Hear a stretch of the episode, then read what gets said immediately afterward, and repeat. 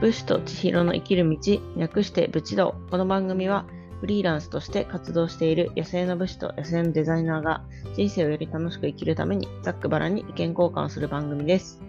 この放送は古民家再生プロジェクトを応援するおきみドローンファームさんの提供でお送りします。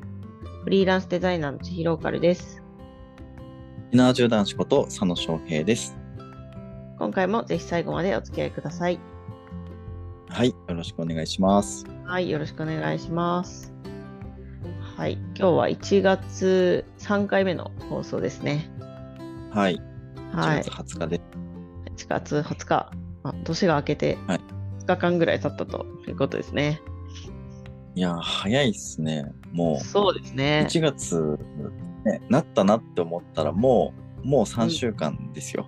うん。うん、いやー、びっくり。うん、ねえ、老いを感じますよ。時の流れが早すぎて。いやー、うん、まあそれだけ毎日充実してるってことですね。そうですね、確かに。なんか暇だったらなんか最近はどうなんですか？はい、最近ですか？忙しいですか？うん。うんと、その。まあ、ここでも話したと思うんですけど、じゅうにがつじゅうごからいちがつじゅうごまでゲストハウスのお手伝いをやってて、はいはい、でまあそれがちょっと伸びたりして、まあ、昨日、うん、昨日があの収録日の前の日でいちがつじゅうろくなんですけど、はい、あいちがつじゅうしちか、はい、いちがつ結局いちがつじゅうしちの午前中ぐらいまでずっとゲストハウスにいて、うん、でその後なんかこういろいろ別のそのゲストハウスつながりの人に会いに行ったりとかして、うん、で今っていう感じで、まあ、ちょっとバタバタしてたんですけど、うんうんえー、とこれからちょっと明日かな明日また飛行機に乗って、うんえー、と家にちょっと一時帰宅っていう感じで帰るんで、まあ、その後はまあ割と落ち着く感じかなと思います。なるほど。それならまたしばらくは関東にいるんですか？はい、そうです。にがつ中ぐらいまで関東にいる感じですね。ああ、そうなんですね。うん、はい。あの寒さにびっくりするんじゃないですかね。いや、そうなんですよ。本当沖縄が暖かくて、うん、今も半袖ですからね。うん、多分あの風邪ひきますね。うん、寒暖差がやばい。しかもなんかにがついちがつのなんかはつかぐらいからめっちゃ寒くなるみたいなニュース出てません？いや、あんまり見てないですね。え、本当ですか？さっきなんか見たんですけど。はいはい、なんかすごい寒波が、あのーはいはい、来てるっていう。へえ、そうなんだ。そうなんかロシアとかからなんかめっちゃ寒い、うん、その寒波が来てて、あのーうん、はつかぐらいからマイナス日本でもマイナスじゅうにどとかなると言われている。だいぶ寒いですね。はい。私が来る日からっていうね。な, はい、なんとも、はい、タイミングが悪いじゃないですか。そのギャップをより際立たせるための計らいじゃないですかね。いやー、ギャップを楽しめと、はい、いやでも本当に最近なんだろう、またコロナとかね、あとインフルエンザとかもね、また流行りだしてるみたいなので、あーだ、うんうん、なので余計にね気をつけていただきたいですけどね。いや、そうですね。うん、今沖縄ってだいたいじゅうごどからにじゅうどぐらいあるんで、気温が。はいはい。もしマイナスじゅうにどとかあったら本当に寒暖差さんじゅうどみたいな。確かに。もう体壊せますね。えげつない。うん。ああ、本当にね、あの気をつけてくださいね。はい。はい。え、じゃあちなみにそのにがつこっちに戻ってきて、はい。あのこれやろうみたいなのって決まってるんですか？まあ、一番の目的は引っ越しなんですよ。はいはいはい。はい、あのー、今ってその神奈川に賃貸で住んでるんですけど、はいはい、まあ、あんまり家にいないのに家賃を払ってるっていう状態なので、はいはい、あのー、ちょっと家賃を発生しないように家を解約して、はいはい、でちょっと別のところに住所とか荷物とか移動させて、うんうんはい、そこからまたそうですね、旅を再開っていう感じで、うんうんうんはい、なるほど。いやすごいよな。もう完全にあの無拠点生活ですもんね。ああ、そうですね。うん。うん。どこでもどこでも働けるみたいな。うん。いいな、いいっすね。うん、なんか最初その旅に出る前っていうか日本一周の前とかは、はい、なんかその家解約とかあんまりしっくりこなかったんですけど、はいはい、今はその旅中になんかそういう人結構あったんですよね、はいはい、そういう風にやってる人、うん、なんか特にこう拠点を作らずにいろいろ点々と、まあ、それはなんか全然フリーランスとかだけじゃなくて、うん、なんか現地でこうなんだろうアルバイトしてる人とかそういう人もいて、うん、はいはい、なんか割とそういうのって別に普通というか、 なんかそんなに珍しいことじゃないんだなってなんか自分の中で思って、うんうんうん、今は結構普通になんかすんなりそういうのでいっかみたいな感じになってますね。はいはいはい、なるほどね。まあ、うん、いろんな人とね出会っていく中でこう価値観がちょっとずつ変わっていくってことありますからね。うん。うーん、そっか。いや、いいですね。またあの今年は今年でね、今までと違った生き方が展開されていくということで、そうですね、また変わっていくんじゃないかなと、うん、うん、なるほど。いや、いいですね。はい、あのさんがつ、まああとにがつがちょっと関東でいろんなイベントとかあって、はい、まあ、それにも参加しつつ、うんうん、さんがつはちょっと地元の方で友達の結婚式とかがあるんで、うんうんうん、そこも参加しつつみたいな、はい。なるほど。そうそうそう。忙しいですね。いやでも今までほどではないと思うけど。はいはい。うん。まあ、体調にはね本当に気をつけてくださいね。ああ、そうですね。うん。あのマイナスさんじゅうどの寒暖差に耐えなきゃいけないっていうね。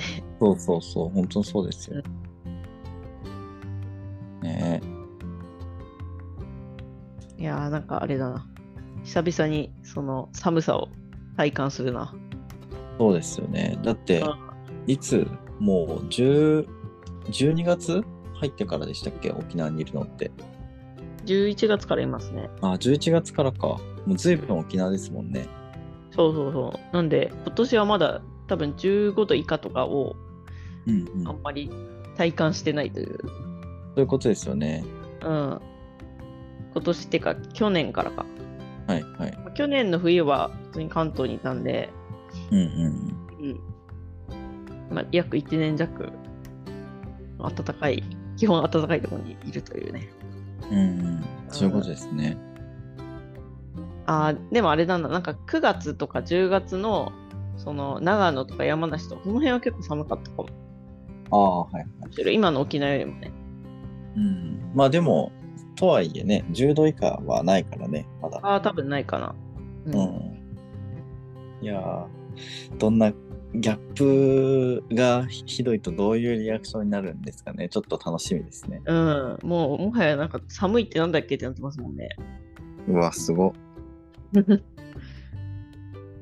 なるほどね。はい、そんな感じなんですけど、翔平さん、はい、最近どうですか？僕はですね、えっとついこの間まで先週先週とか日曜日までじゅうごにちまで地元で、うん、あのイベントをやってたんですよ、うん、いっしゅうかんぐらい。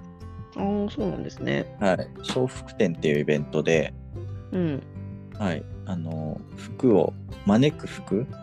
招く服の 展,、うん、展示会の展で笑福展っていうんですけど、これ毎年、うん、あのこのいちがつの時期にやってて、今年でさんかいめなんですけど、うん、はい、はい、あの僕が主催でやっているイベントで、はい、伝統工芸品とかそういったもの、うん、タコとかだるまとか、まあ、そういうお正月っぽいものを展示したりとか、うん、あとは僕が普段取り扱っているあの工芸品、伝統技術を用いたアクセサリーとか日用雑貨をこう展示販売したりとか、うん、あとはその一緒にそのイベントに参加してもらっているたこ絵師の方とか、うん、あとは職人さんとかにも参加していただいたりとかして、こうライブパフォーマンスを見せたりとかワークショップをやったりとか、うんまあ、ちょっとそのお正月らしさを感じれるのとプラス伝統技術にこう触れ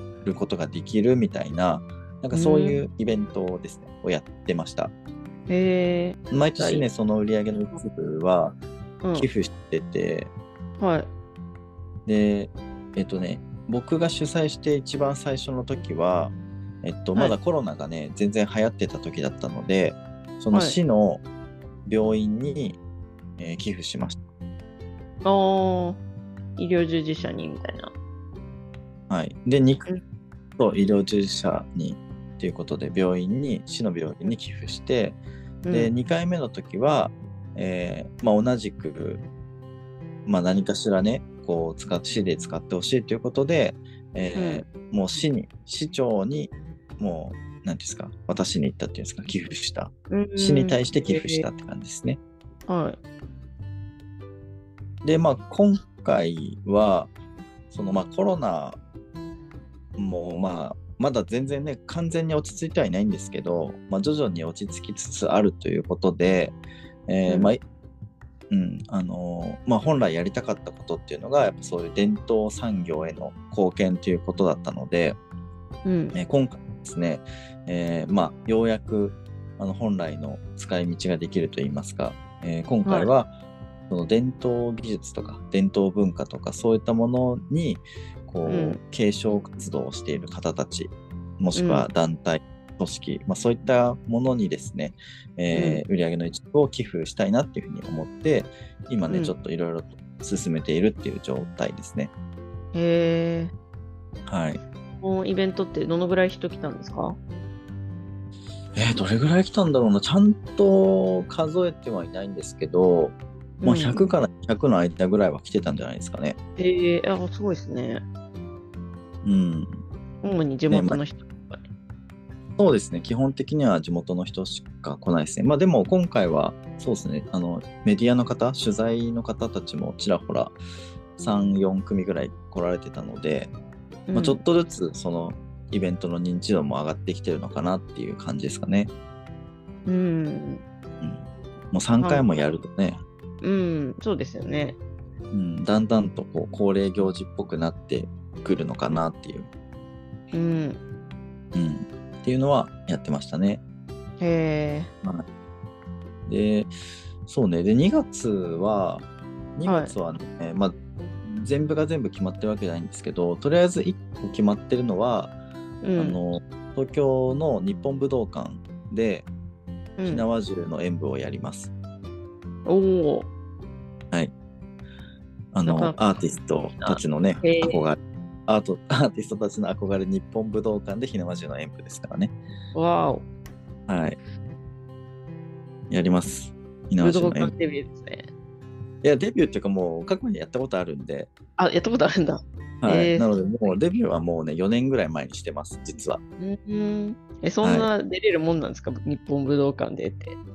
いやそれはもうあれですよあの僕ぐらいのねあの、うん、実力になると出れますね。あのいやこれでも冗談じゃなくて冗談っぽく言ってますけど冗談じゃなくてその、うん、日本古武道演舞大会っていう、うん、あの古武術の演舞大会があるんですよ、うん、はいなんかちょっとねあの天下一武道会みたいな感じ言いましたけど本当にそういうタイトルの名前でうん、日本古武道演舞大会っていう、うん、あるんですよそういう演舞を披露する場が。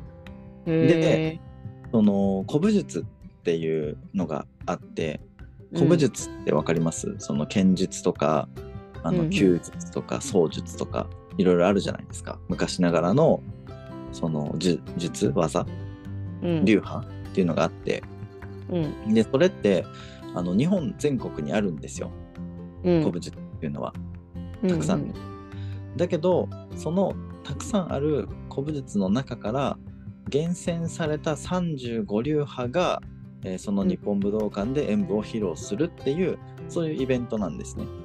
はい、はい、で僕が、えー、所属している、えー、森重流砲術っていう、えーうん、火縄銃の技砲術があるんですが、えーうん、これがその厳選されたさんじゅうご流派の中の一つなんですよ。うんはい、っていうのがあって、日本武道館で演舞を披露することができるということになっております。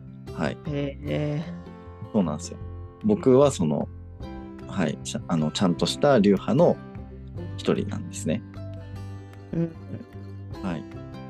そうなんですね。なので、はい、なので、あの、普段ふざけてますけど、やるときはちゃん、ちゃんとやりますよ。おー。はい。まあ、にがついつかなんで、もしね、うん、興味あれば、あの、見に来てください。あの、入場料が、あの、ごひゃくえんなんですよ。え、安っ。そう、あの、めちゃくちゃ安いんですよ。うん、なんか武道館のね、うん、そのちゃんとした流儀のイベントって言ったらなんかすごい高いのかなと思ったらごひゃくえんなんですね。そう、多分ね、その補助金やら何やらいろいろ出てて、うん、そのよりいろんな人、多くの人に見てもらいたいっていう思いがあるんです、きっと。うん、うん。っていうのもあって、なんかね、安いんですよ。僕も初めて聞いたときは、え、そんなにすごい流派の集まりなんだからめちゃめちゃ高いんだろうなって思ったんですよ、うん、そしたら、うん、いやごひゃくえんだよって言われて、え、マジかよみたいな、うん、もう下手したらだってね、小学生のお小遣いとかじゃないですか、うん、ねえ、そうだから本当に老若男女誰でも簡単に見れるんだなっていう、うんうんうん、ふうに思いましたね。うん、うん、いや、なのでなんか気軽に行けますね、うん、東京ですしね。そうそうそう、日本武道館、うん、あの駅から歩いてすぐなんで、うんうん、なのでぜひ遊びに来てください。あの、そうね、集合合流時間はめちゃくちゃ早いんですけど、開会式も出なきゃいけないから、はい、ただ僕の演舞の出番が一番最後なんですよ。お、何時ぐらいですか？えっとね、何時ぐらいだろう、さんじすぎぐらい。へー、はい、だけど集合はあのくじとか朝のはちじからなんで、うんうんうん、もうね、ずーっとね、会場でうろうろしてなきゃいけないっていう。え、それ、なんか見に行きたい人は、例えばちょっとにじすぎとかさんじちょっと前とかに、翔平さんのこの演舞だけ見に行くとかもできるんですかね？あ、全然いいですよ。あの、出入り自由なんで、うん、いつでも、あのね、うん、当日券、入り口で入場券買って、はい、入ってもらえれば、あの、いつ来ても OK です。お、でも別に何だろう、僕の演舞、僕らの演舞なんて本当にはっぷんか、まあ、じゅっぷん足らずなんですよ。本当に短い時間なので、うんうん、他のやつもぜひ見てもらいたいですね。あの、結構かっこいいんでみんな、うん、うん、本当に、ね、せっかく行くならね、あの、他の演技も見て、そうそう、最初から最後までね、たっぷりと見てもらいたいですね。うんうん、そうなんですよ。まあ、なのでにがつはとりあえず今そこに向かっていろいろ準備しているって感じですね。うん。いや、はい、なかなか充実してますね。まあ、そうですね。うん、リア充ですよ。リア充ですね。はい。なんかこう今年また新しく取り組む大きいことがあります？はい、新しく取り組む大きいこと、うん、えっとね、まあ、大きくはないんですけど、うん、あの、前からやってた段ボール甲冑教室ってあるじゃないですか。はい。あれをですね、ちょっと、まあ、これも段ボール甲冑教室をもうスタートした時からの夢だったんですけど、ちょっとね、うん、無償化したいんですよ。うん、無償化。はい。そう、誰でも受けれるように、そのやっぱりお金がなくて興味あるけど受けられないっていう人たちもいたりするじゃないですか。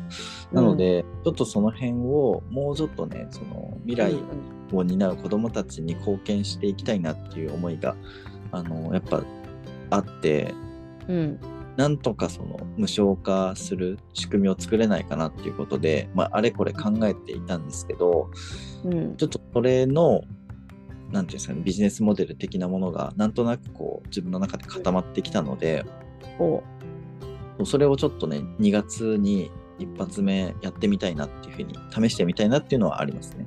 うん、はい。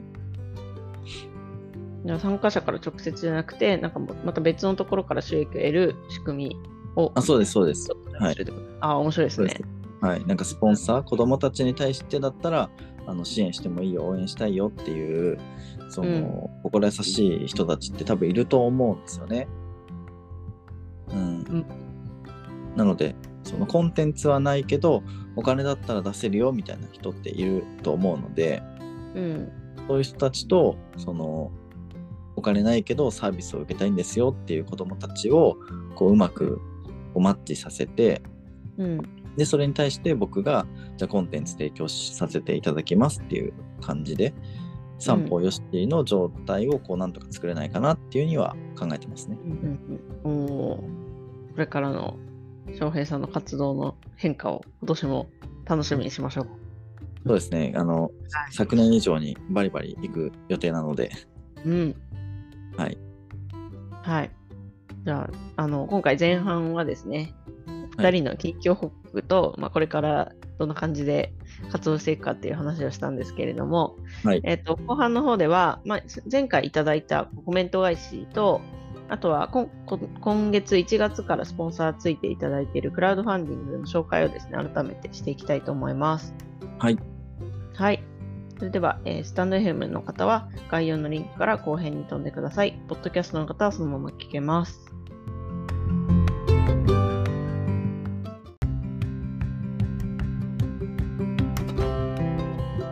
武士と千尋の生きる道、略して武士道。この番組はフリーランスとして活動している野生の武士と野生のデザイナーが人生をより楽しく生きるためにざっくばらんに意見交換をする番組です。この放送は古民家再生プロジェクトを応援するおきみドローンファームさんの提供でお送りしております。はい、えー、ひなわじゅう男子こと佐野翔平です。フリーランスデザイナーの千尋カルです。はい、後半もぜひ最後までお付き合いください。はい、お願いします。はい、えっと前半はですね、なんやかんや言って、えー、我々の近況報告みたいなね、最近どうよみたいな、ね、話でちょっとね枠を使い切ってしまったので、えー、ここからがねあの本番と言いますが、うん、はい、ちょっとちゃんとやっていくんですけど、えー、まずはですね、あのー、先週の配信にいただいた。えーうんコメント返し等々やっていこうかなと思うんですけど、まずはあれですかね、はい、ハッシュタグぶちどうの方から行ってみますか。はい、ツイッターの方ですね。はい、えっとツイッターのハッシュタグぶちどうで、えー、大事お金さんからね、えー、コメントいただいてますね。はい、コメント、まあリツイートですね。はい、えー、っとスポンサー決まりましたの配信に対してコメントいただきましたね。スポンサーになりました、はい、少しでも広島県江田島市の宣伝になればいいね。江田島市ではいろいろなプロジェクトが立ち上がっており楽しみですといただいております、うん、でもう一個ですね、今度 前, 前編の方ですね、はい、こちらにも、えー、少しでも江田島が認知されればいいねというふうにコメントいただきました。ありがとうございます。はい、ありがとうございます。はい、あのー、今回のね、いちがつのスポンサーになってくださった大事お金さん。まあ、ツイッター上ではね、大事お金さんとなっていますが、えー、正式にはおきみドローンファームさんですね。はい。はい、がスポンサーとなっております。で、あのー、コメント返しのコーナーがね、終わったら、あのクラウドファンディングについて改めて、あのー、たっぷりとご紹介させていただきますので、よろしくお願いします。はい。はい。で、えっと、もう一つね、ハッシュタグ、ぶちとうで、たかぴさんですね。ありがとうございます。えっと、甘岐阜せんえんは美味しい。お便りをそろそろ送る、送るべきだろうか、というふうにね、いただきました。はい。はい、甘岐阜にね、釣られて、お便りを送ってくださいね。なんかね、やっぱ甘岐阜せんえんってい い, い, いですよね。なんかいやもうそれはね、あのだってなんていうんですか、自由に使えるじゃないですか。うんうん。だって甘岐阜って確か有効期限ってなかったですよね。ありましたっけ？そうですね。いやないと思います。あ、ない、ね、あったとしてもなんかじゅうねんとかそういう感じ。そうですね。めちゃくちゃ長いからこれ変な話、毎月あのお便りを送って。こう採用され採用っていうかね、こう選ばれて甘岐阜せんえん当たりましたっていうのがいちねん続いたらいちまんにせんえん分の買い物ができるってことになりますからね。うん、うん、そう考えるとでかいですよね。でかいですね。うん、なので皆さんぜひあのお便り送ってください。はい、ください。もうにがつまでスポンサーさん決まってますので、なぜか ね, ねお便りよりも早くスポンサーが決まるというね。そうなんですよ。甘ギフ欲しい人よりもその与えたい人の方が多いっていう優しい人が多い。いや本当そうですよね。みんな頭おかしいですよね。あのもらうよりあげたいっていうね, ね本当に変態だなっていうふうに思いますけどまあでも優しい世界ですよね。うん、いや本当にあのそういうね心優しいスポンサーさんがたくさんいる番組ですので、皆さんぜひねあのレターを送ってください。はい。あ、ちなみに言うと、えっと今月のテーマはにせんにじゅうさんねんの目標ですね。はい。はい。なのでまあ目標、こういうことをやりたいとか、こういうことを達成したいとかっていうね、まあ、ある種決意表明的なものと、まあ、プラスなぜそれをね目標に据えているのかみたいなことをねこうつらつらと我々にお伝えしていただければなと思います。はい、はい、ということで、えー、ハッシュタグぶちどうは以上ですね。はい、はい、じゃあ続いてえー、っと、はい、スタンドエフエムの方のコメントいきたいと思います。はい、はいはい、これも前回の、えー、配信ですね。えー、っとスポンサーさん決まりましたの前編の方にいただいてます。はい、スポンサーさんからですね、はい、おきみドロンファームさんありがとうございます。はい、ありがとうございます。はい、いい人。私はロリラジのスポンサーについているお二人の方がいい人に見えます。千尋ローカルさんは銭湯女子の活動で全国の銭湯を応援してきたし、翔平さんも避難所や伝統工芸の方を応援しているので、私なんかよりよっぽどいい人だと思います。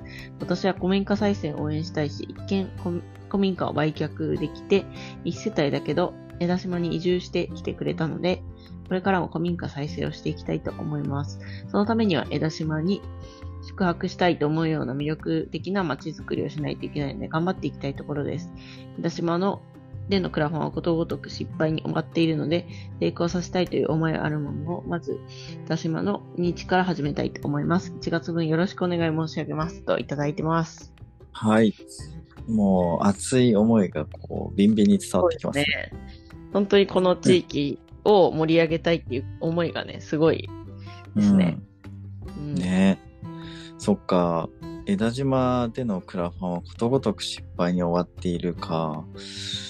うん、あのね、もし今後またクラウドファンディングをやるとかっていうことがあったらね、あの相談していただければ、僕ちょっと今ねクラウドファンディングの、まあ、運用についてまあねコンサルティングという、まあ、ちょっとねおこがましいんですけどそういうお仕事をさせていただいております。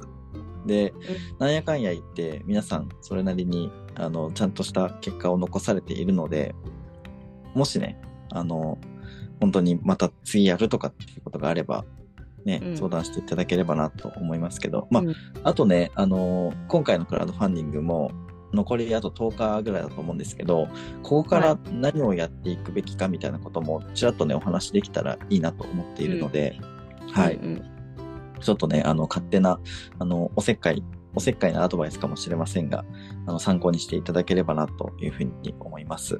僕もね、うん、応援してますので、はい。はい。いや、めちゃめちゃいい人ですよ。僕らはね、もう、遊び半分ですからね。そうですね。なんか好きなものをね、こう、普及させたいみたいな、そういう感じですよね。まあ、もしかしたら、うん、あの、おきみドロンファームさんも同じ感じかもしれないですけど、そうですね。うん。うん。なんかその、みんないい人です。うん。もしなんか良ければ、こう、おきみドローンファームさんがどうして、あの、江田、江田島ですね。江田島をこう、応援しようと思ったのかみたいな、うん、ちょっとそういう変な話が聞けたら嬉しいですね。あ、そうですね。まあ、ぜひぜひ、その、うん、なぜ江田島、江田、江田島江田島、ちょっとごめんなさい。江田島ですね。江田島。なんか読み方、今調べたら江田島でした。はいはい。はい、江田島の、まあ、応援をしたいのかとかね、盛り上げていきたいのかっていうのが、そうですね、あの、我々のこの番組を通してね、お伝えできるので、まあそういったものをね、うん、こうお便りで送っていただくのも全然ありかなと思いますんで。そうですね。はい。ちょっと熱い思いをぶつけてみてください。はい。はい、ということで、はい、もう一個ありますよね。そうですね。えっと後編の方にもいただいてます。はい。はい、えー、ご紹介ありがとうございます。スポンサーになれて光栄です。広島県江田島市では様々なプロジェクトが立ち上がっており、私自身も楽しみです。古民家再生と無人販売しかまだ実践してないけど、えー、いろいろ挑戦していきたいと思っています。お二人のさらなる成長とご健勝をお祈りしておりますというふうにいただきました。いや、すごい丁寧な方ですね。いや、本当に。はい。なんか人間味がこう溢れ出ているというか。うん。素晴らしい方なんだなっていうのを改めて感じますね。古民家再生を今江田島でやってるってことですね、おきみドローンファームさんが。そうですね、おきみドローンファームさんは、うんえー、古民家再生とあと無人販売をやってるということですね、うんうん、まあいろいろねまだ挑戦していきたいことがあるっていうふうに、あのー、おっしゃっているので、またねそれもどういう挑戦なのかとかね、うん、いうのもちょっと共有してほしいなと思います。はいはい。ということで、えっと、早速ね、このおきみドローンファームさんが今応援している江田市、江田島の、えー、プロジェクトですね、うん、キャンプファイヤーの、えー、クラウドファンディングについてちょっと改めてね、ご紹介していくんですけど、えーはい、テーマはですね、えー、古民家をゲストハウスに再生するという、再生して、うんえー、江田島の自然体験の拠点づくりをしたいと。まあ、そういうね、うん、内容になっております。で、えっと、この配信を収録している現在ですね。現在の支援金額の総額はさんじゅうななまんきゅうせんえんとなっております。で、支援者数がさんじゅうきゅうにんですね。はい、で、目標金額が、えっと、ひゃくまんえんなので、今さんじゅうななパーセント、うん、まあ、四捨五入すると さんじゅうはちパーセント ですね。なので、あと ろくじゅうにパーセント の応援が必要となっております。はい。で、まあ、さっきも言ったんですけど、えー、まあ、江田市、江田島を盛り上げていきたいということでね、そのためのクラウドファンディングということで、うん、この古民家をゲストハウスに変えて、えー、拠点にしたいということですね。まあ、それなど、ゲストハウスにして、ね、体験、自然体験の拠点づくりにしたいっていうだけあって、やっぱりクラウドファンディングのリターンそのものも宿泊券プラスなんとか体験みたいなのが多いですね。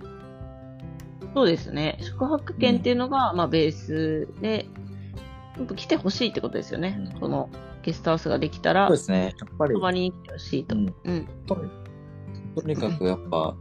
その魅力を伝えるためにはね、現地に足を運ぶっていうのが一番だと思っているので、うんうん、すごいいいアイディアだと思います。やっぱとにかく来てもらうね、うん、始まんないですからね。な、そうですね。うん。でも本当に何だろう、その体験系って今結構流行ってるじゃないですか、その体験を売るみたいな。うん。その物消費よりこと消費。っていうのが今、ね、流れとしてきているので、はい、すごいいいんじゃないかなと思います。で、しかもその体験系の価格って今もう結構高いですよね。うん。体験するだけでもいちまんえん超えてきたりとかするものもあったりするので、うん。うん、そう考えるとこのねゲストハウスに宿泊できる券もついていて。なおかつ体験もできるってなると、うん、まあ割かしね、うん、いいんじゃないかなって思いますけど、ねうん、そうですね。多分なんかいろいろこうサップとかカヌーとか、うん、果物狩りとか、ね、なんかそういうのが結構多いですけど、本当に自然体験ですね。そうそうそう。で、おそらくカヌーとかはもうあのそのスタッフさんと一緒にっていう形ですよねきっと。いやまあそうでしょ、じゃないと危ないですからね。そうですよね。なんかその辺、うん、ちゃんと、うんうん、ツアーもやってくれるんだと思いますよ、うんうんうん、そういうツアーとかってお金かかりますもんね、その人件費とかもあるから。めちゃめちゃかかる。そうそう、うん、しかもあのなんていうの、リターンによっては交通手段がないかとか、うん、あのスタッフが、うん当クラブがお連れしますとかっていう風に、おお、めちゃめちゃしに至れり尽くせりだ。だから駅まで、最悪駅まで来れれば、うん、送り迎えしてもらえるってことですよね。うん、そういうことですね。すごいね。だから、うん、車なくても移動には困らないっていう。うん、うん、これは素晴らしいですね。いいですね。うん。なるほどね。で、しかもあの、ね、実際には行けないけどっていう人には、うんと、なんか商品そのものが届くプランもありますね。そうですね。商品だけっていうのだとさんぜんえんからありますね。ね。うん。オリーブチェと、うん、オリーブ。宿泊券が、宿泊券がつくのと、あとはその、うん、自分で収穫とかはしないんだけど、うん、そのね、海産物だったり野菜とか果物がもらえるっていうのもありますね。うん、そうですね。宿泊とその郵送でなんかこう商品が届くみたいな。はいはい。うん、なんかそれ結構豪華じゃないですか。あの野菜。そうですね。結構。うん。豪華ですね。うん。カゴカゴ一杯の野菜とかね。うん。カゴ一杯の野菜と宿泊券。ね、牡蠣いちキロと宿泊券。うん。すごいな。シラスとかね。これは、あ、シラスいちキロだって。シラスいちキロと宿泊。うん、あと、みかん、みかんじゅっキロと宿泊券。うん。で、しかも、あれなんですね。その、宿泊券とかは、うん、あれですね、譲渡可能ですって書いてありますね。あ、そうなんだ。じゃプレゼントにもできるんですね、うん、そうそう。このリターンは譲渡可能ですっていうふうに書いてあるので、それぞれね。うん、なるほど。だから宿泊、自分は宿泊しないけど、誰かに宿泊してもらいたいっていう感じで、うん、そういうふうにね、うん、だ渡す、プレゼントするっていうのもできるっていうのはいいですね。なるほど。じゃ例えばなんですけど、うん、この牡蠣と宿泊券を購入して、で、牡蠣は自分の方で食べるけど、はい、宿泊券に関しては、例えば広島の近くに住んでる人とかに渡して、なんか、休日とか週末とかに泊まってきたら、みたいな感じもできるっていうことですね。うん、まあ、そういうことですね。まあ、なんなら、もう牡蠣もこのままプレゼントしてもいいんじゃないですか。ああ、そうですね。うん。うん。なんかお誕生日プレゼントに、その商品と宿泊券を送るよみたいなっていう使い方もありですよね。うん、ありですね。うん。いやでも嬉しいんじゃないですか。野菜野菜がねこうゴロッと届いたら、うん、うん、めちゃくちゃ良さそうだけど。うん。ね、なんか写真で見る限りすごいいろんな種類入ってて、うん。良さそうですね。これは野菜収穫はこれあれか、野菜が送られてくるんじゃなくて自分で収穫するパターンですね。これは。あ、そうなんだ。はい。えっとね。あ、本当だ。野菜の方は自分で収穫ですね。うん、そうですね。いちじかんって書いてあるんで。えー、うんうんうん。うん。一カゴ付き。そうですね。だから直接、直接もらえるのは、えっと、牡蠣のむき身と、しらすと、えっと、みかんですね。うん。うん、あとはオリ、オリーブオイルとか、えー、オリーブ漬け。うん。と、あと、なんだ、お茶うん。かなうん。ですね、はい。オリーブ茶か。うん。ぐらいかな。直接商品系はね。はい。うん、まあ、でも本当に、どれもね、魅力的なリターンだと思いますので、うん、これを機にね、皆さん支援をしてあげてください。はい。で、あの、はい、主催者、主催者とかこのクラファンのね、主催してる側が残りとおかでやるべきことっていうのは、やっぱり、うん、エスエヌエス とかをやってるんだったら毎日発信することですよね。ああ、そうですね。それが一番大事。うんうん、まず、毎日、いちにちいっかいだけじゃなく、いっかいでもにかいでも、毎日、えー、Twitter、Instagram、Facebook、まあ何でもいいんで、毎日配信をするっていうのは、これ絶対やった方がいいですね。はい。うん、で、あとは、えー、ただ、こう、不特定多数の人にこう発信するだけでは、当然、やっぱり響かないっていうのもあるので、まあもちろんそれでね、あの届いて支援につながるってこともあるんですけど、うん、それだけではやっぱダメで、えー、もうあれですね、個別ですね。過去撃破、うんうん、海に対してこう網を投げるのではなく、えーうん、森を持って海に飛び込み、えーうん、いっぴきずつねこう魚をついていくみたいな、まあ、そんなイメージで、えー、この人に支援してもらいたいっていう人たちに対しても直接、えーうん、今こういうことやってるんですけどって言って、あの申し訳ないんですけどちょっと厚かましいお願いかもしれませんがちょっとちょっとクラファン見てくれませんかみたいな、えー、プロジェクトをいただきたいんですけどって言って、うん、でそれで、まあ、プレ、プロジェクト見てもらった上でね、もしよければ、うんえー、支援をお願いしますっていうのを、えー、ひたすらもう言いに行くっていうことですね、うん、はい、うんまあいち、えー、あとろくじゅうなんまんだっけろくじゅうまん近くか、まあ、あとろくじゅうまん近くで、うんまあ、リターンの、まあ、大体いちまんえんのねリターンが多いっていうのもあるので、まあうん、うまくいったらろくじゅうにんですよね。あとろくじゅうにんに支援してもらえれば、まあ、ひゃくパーセント 届くということになりますから、うんえー、あととおかかんでろくじゅうにんだから、うん、いちにちろくにんかいちにちろくにんに、えー、応援をしてもらうということです。でこれはあのいちにちろくにんに連絡をすればいいよっていうことではないですね。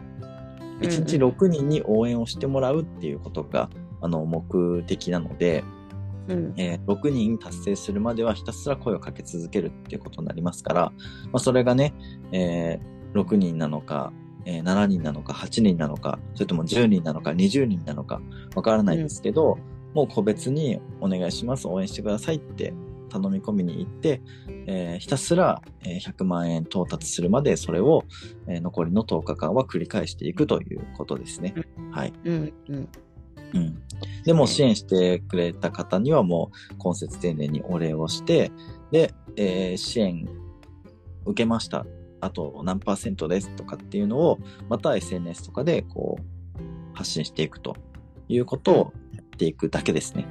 もうあとはもうただただそれだけです。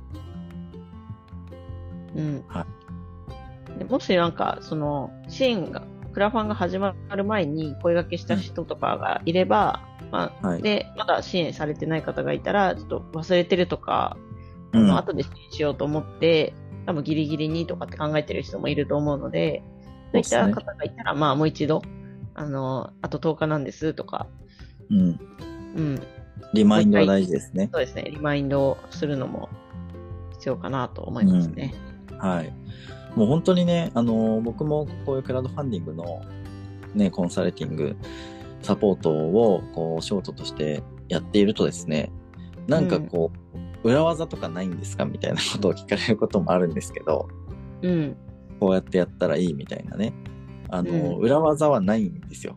もうね、うん、地道にコツコツと、あのー、やるしかなくて、うんうん、その普通の人がねえそんなことまでやるのみたいな風に思うようなことをやるっていう感じですかね、はい、誰でもできるようなことを誰もやらないぐらいまで丁寧にやるもうただそれに尽きると思うので、うん、はいなのであとろくじゅうにんね夢を叶えるためにろくじゅうにんの人に嫌われる勇気を持って声にかけに行くまあ、どっちを取るかですよね。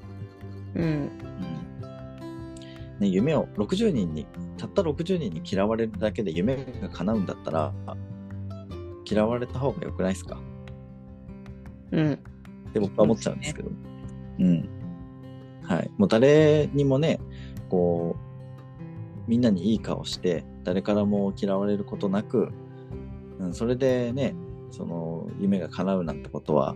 まあ、あるかもしれないけど、うんまあ、なかなかねそんな簡単に夢って叶わないもんなので、うん、そこはもうちょっとね心を鬼にしてちょっと頑張ってもらいたいなと思います、うんはい、そうですね、まあ、であとあれですね、はい、あの今までその支援してくれた人応援してくれた人たちにあの エスエヌエス とかでの、はいまあ、拡散とかあとはその人たちのつながりに対してもちょっと応援してくれないっていうのを、まあ、お願いするのもありですね。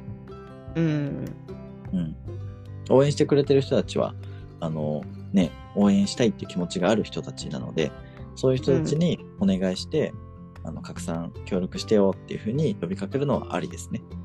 うん、うん、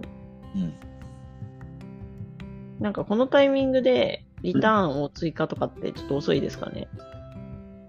いや別にそんなことはないんじゃないですか。だからそのいっかいめに支援した人が、うん、もういっかい支援したくなる可能性もあるかもしれないので、まあ、そういう意味ではありなんじゃないかな、うんうん、というかむしろあの宿泊券なしの、うんね、牡蠣のむき身とか、はい、ラスとかみかんとかもう別にいいんじゃないかなって思うんですけどね。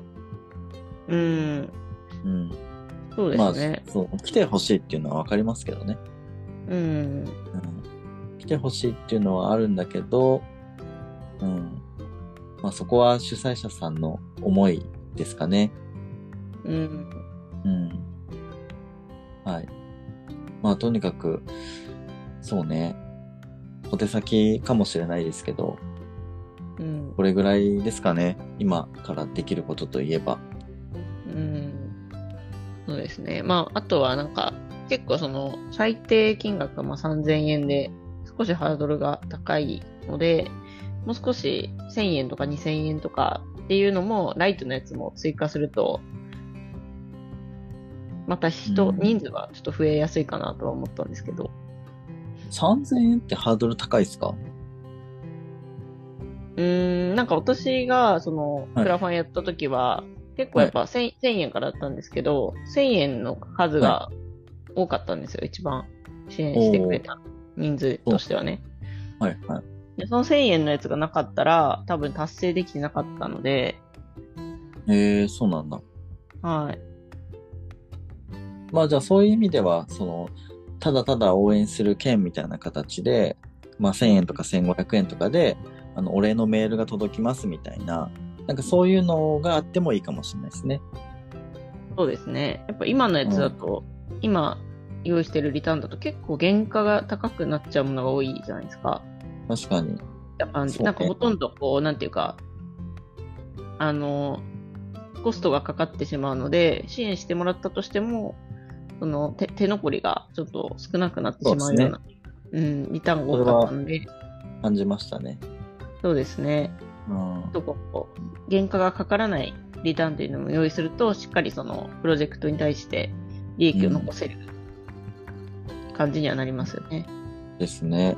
だっていちじく狩りなんて食べ放題ですかね、うん、いちじかん食べ放題でいちじく狩りができてさらにさんキロのいちじくのお土産がつくっていうねもう破格やんみたいなうん、うんうん、なかなか、ね、なかなかすごいですよ。みかん狩りだっていちじかん食べ放題でごキロのお土産がつくってねうんうんすごいな。なかなか、なかなかですよ。ね、これらが魅力的なね、リターンにして来てもらいたいっていうのもあるけど、まあ、手残りがないとね、結局、クラファンやったのにっていうのもあるからね、まあ、その辺のバランスを考えて、やっぱただただ応援する件っていうのがあってもいいかもしれないですね。うん。うんあと得意のねあのスポンサー券とかもあったらいいんじゃないですか。ああそうですね。この古民家にそのスポンサーの、ね、名前を、ね、名前をそうそうそう掲載しますみたいなね、うんうん、なんかそういうのあっても面白いかもしれないですね。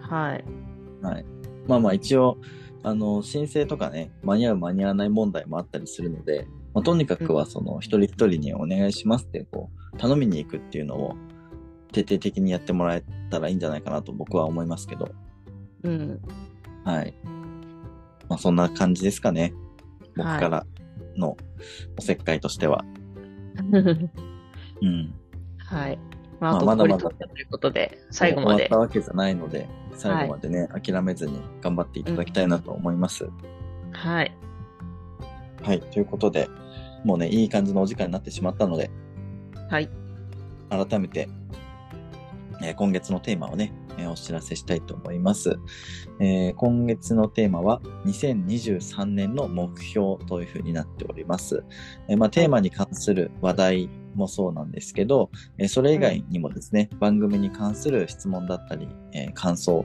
あとご要望とかね、そういったものも、えー、お便りフォームでお待ちしてます。はい。はい。えっと、概要欄の方にね、あの、Google フォームありますし、あとは今回ね、ご紹介させていただいた、えー、クラウドファンディング、古民家再生プロジェクトの、えー、クラウドファンディングのリンクも貼っておきますので、ぜひね、チェックしてみてください。はい、ということで、えー、最後まで聞いてくださりありがとうございました。えー、武士と千尋の生きる道、来週もお楽しみに。またねー。またねー。